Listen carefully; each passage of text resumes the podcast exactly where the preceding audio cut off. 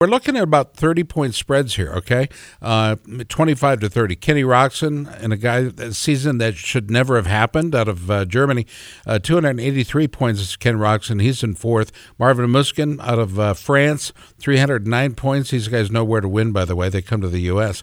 Uh, he's in third. Eli Tomac with 314 points, a little closer there. Uh, out of Cortez, Colorado in second. That's Eli Tomac. And number one, right now, in your hearts and on your your point sheet, 332 points, has the Newport North Carolina Cooper Webb in the 450 Supercross standings. I don't know that you know there's going to be a lot of difference makers as long as Cooper races smart. He may have this one wrapped up. 18 points with two to go. How about that? Let's go to the 250 Supercross West standings. Uh, PJ Durant coming up here in just a moment. We'll give you the top three. Colt Nichols in the West standings is in third with 163 points.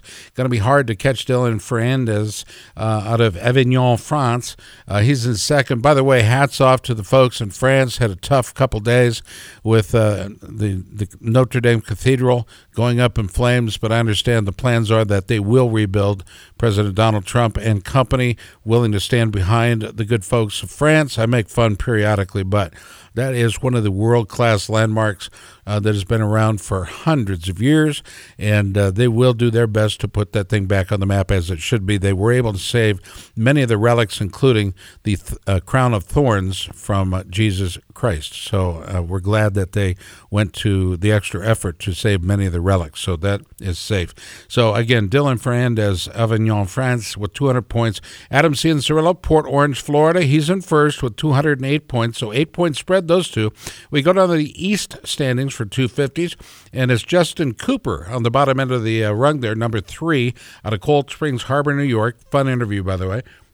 His uh, Yep, Chase Sexton would be in second out of uh, Illinois, 148 points, so four point spread those two, and it's close as well with Austin Forkner in the lead at the 250 East Coast standings. Excuse me, East standings. Richards, Missouri, Austin Forkner with 151 points, and with that, with hot laps and hot takes, let's go to PJ Duran. PJ, all right. Well, uh, starting in the South, we'll go with the big race, Circuit of the Americas, MotoGP. Oh. The King of Texas has been dethroned. Marc Marquez had never lost, at COTA. Well, he tucked the front, unfortunately for him, and the fire is out. It's over. And uh, there is a new sheriff in Texas. His Who name that? is Alex Rins what? for Suzuki GP. It has been a long time coming for both Alex personally and Suzuki's MotoGP effort. Congratulations to them both for their historic win at COTA. Valentino Rossi, the old man, comes in a very good second place. How old strong, is he, dude? I'm serious. Strong finish. Uh, gosh, he's he's 40 something. 42, uh, 42, somewhere in there, yeah. I think. Uh, Jack Miller uh, on the podium. Great finish for Miller. That wraps up the COTA results. Were that you takes pleased the over. With that? Absolutely, it was an amazing race, and uh, I really thought Rossi was going to bring a little more at the end. It didn't happen. Rins was just that strong, that good. The overall right now, um, Dovizioso is leading in the GP standings with Rossi in a second place. Alex Rins has moved himself to third, and with his DNF, Marquez drops to fourth place in the overall. There's not a lot of points, and it's a long season we're early into right now, so expect Marquez to come back uh, for sure. But uh, it's going to be a long season. He's going to have to battle for it. Do you have the total number of rounds left in that season? Because, for example, Supercross, we've got what two two rounds left there in Supercross. But what are the rounds left, for example, uh, in in in uh, in, in MotoGP? MotoGP. tell you here. Uh, Is it four? No, no, no. We're we've got a lot of races left in MotoGP. Uh, yeah, she got. It's like they race every other day. Uh, yeah, we're we're currently Circuit of the Americas was race number seven of the season. Uh, there are 6, 8, 10, 12, 14, 16, 18, 22. There's 23 rounds left to go. So we've got a lot of points on the board. Um, oh, excuse me. I was counting tests. That is not correct at all.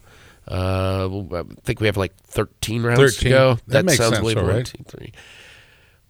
Okay. Yeah, 13 ish, uh, 12 to 13 right in there. And then also in Austin for the results because uh, our Moto America National Series competed with COTA or with the GP at COTA. They had two rounds of the Superbike Series. Uh, Elias came out on top in race one with Cam Beaubier in second, Gerloff in third, Mr. Garrett Gerloff. Race two, awesome. Josh Herrin all the way to the front. I Elias took Herrin. and he beat Elias to do it. His first win with Suzuki as uh, as Elias' teammate. He, of course, as we know, got the seat vacated by Roger Lee Hayden.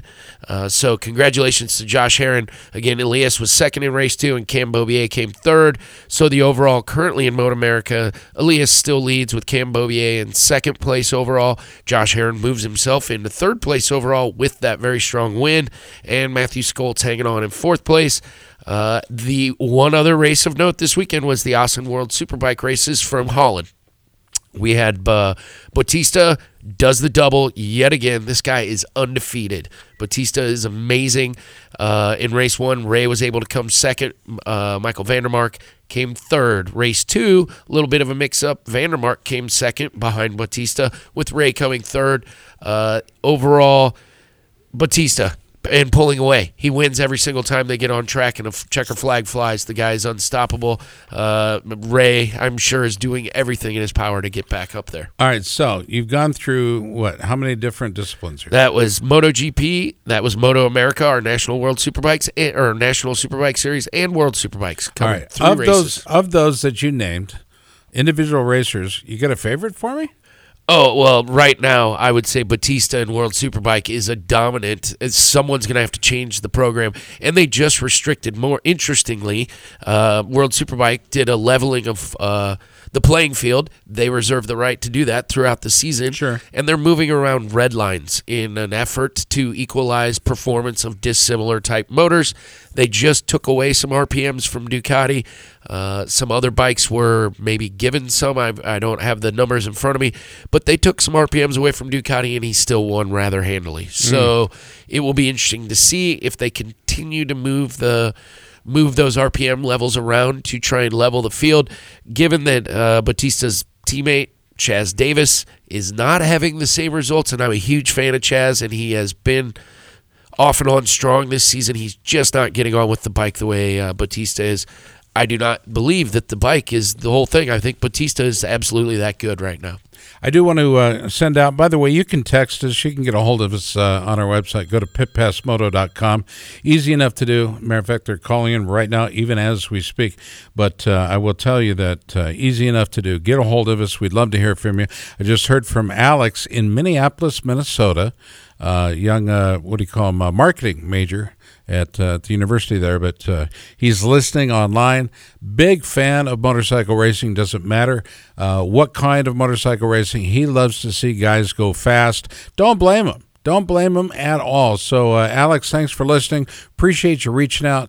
It's uh, one of the fun things we do is we get to hear from you, the race fans, and the broadcast fans, people that are listening to the program, because uh, it's it's you that we do the show for each and every week. And I know, PJ, you hear from uh, listeners first and foremost, right up front at Hicklin Power Sports in Grimes, Iowa. Absolutely, we do. Now, when you're when you're there and people approach the counter and stuff, and they're chatting with you about the show, what are you hearing the most? Are they hearing that oh that Casper he's just funny, or or Tony Tony gets so serious? I, I have to correct every one of them when they come to the counter uh, that I am, in fact, the star of the show. I have to let them know that right up front, despite what they hear every week on the show.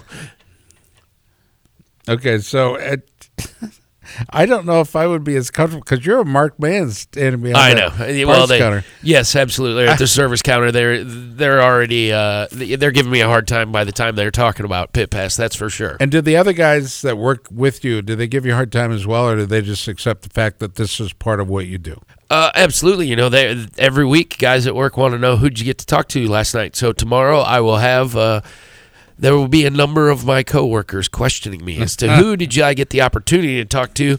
Uh, I will get to say awesome things like Thad Duvall, Tristan Hart, Michael Barnes, Bryce Prince, and on and on and on. The names that of, of people we get to talk to every week. I love it. Uh, when my guys at work ask me this, it reminds me how how great this job is. Well, I'll tell you what, it is a great job. We appreciate the opportunity we have each and every week.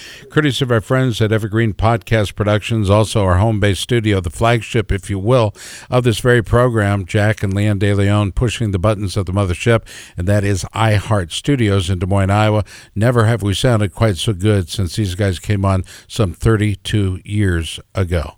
We appreciate it, Jack, and you look good for your age, I got to tell you, brother. By the way, the political candidates are now populating our stairwells and our elevators here.